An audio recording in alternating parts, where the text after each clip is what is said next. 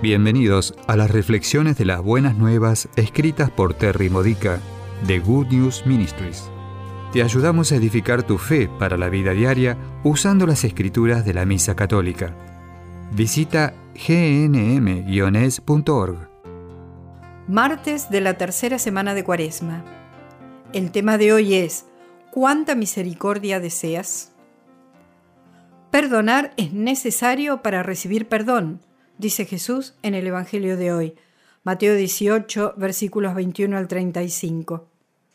Debemos mirar con sinceridad todas las áreas que aún existen dentro de nosotros donde falta el perdón y soltarlas para que podamos transitar más plenamente hacia la misericordia de Dios.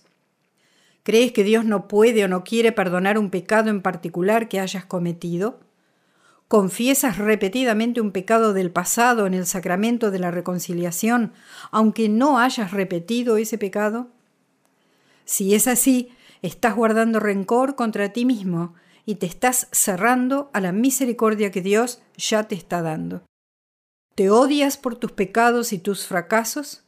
¿Estás celoso de aquellos que parecen más santos o mejores que tú? Entonces no estás siendo misericordioso contigo mismo, y la misericordia de Dios no te puede tocar aunque la desees. ¿Crees que Dios no está perdonando los pecados de aquellos que te han lastimado? ¿Eres rápido para quejarte de los demás? ¿Está interfiriendo tu ira con una vida alegre y santa? Entonces estás guardando rencores. El enojo justo es aquel que nos llama a hacer algo acerca del daño y las injusticias causadas por el pecado, mientras esperamos el arrepentimiento del pecador. En cambio, la ira, que es pecado, no nos lleva a mejorar nada y espera la muerte del pecador.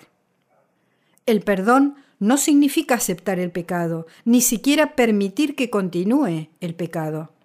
Elegir perdonar es una decisión en un sentimiento, es un destape espiritual de nuestros corazones para que la falta de perdón no siga bloqueando el amor que Dios está intentando derramar en nosotros. O nos llenamos de rencores y miedos, o nos abrimos a dar y recibir amor. Dar amor a aquellos que no nos están amando nos libera para recibir el amor perfecto de Dios, el cual es infinitamente mayor. San Pedro Crisólogo dijo, si quieres recibir, da. Si pides para ti mismo lo que le niegas a los demás, tu pedido es una burla. No se te permitirá quedarte con lo que le has negado a los demás. Si queremos la misericordia de Dios luego de pecar, debemos ser misericordiosos cuando alguien peca en contra de nosotros. Si nos rehusamos a ser misericordiosos con los demás, si nos quejamos en vez de acercarnos con amor, si buscamos vengarnos en vez de ofrecer ayuda, no estamos abiertos a la misericordia de Dios.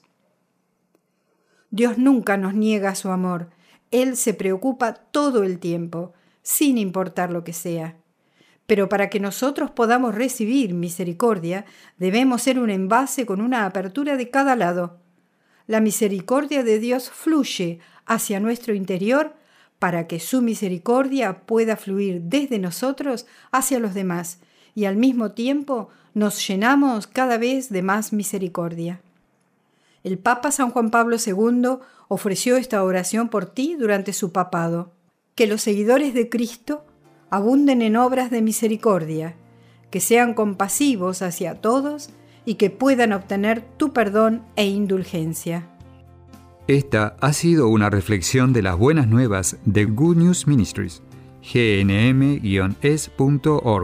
Si quieres conocer nuestro ministerio, visita hoy nuestra web.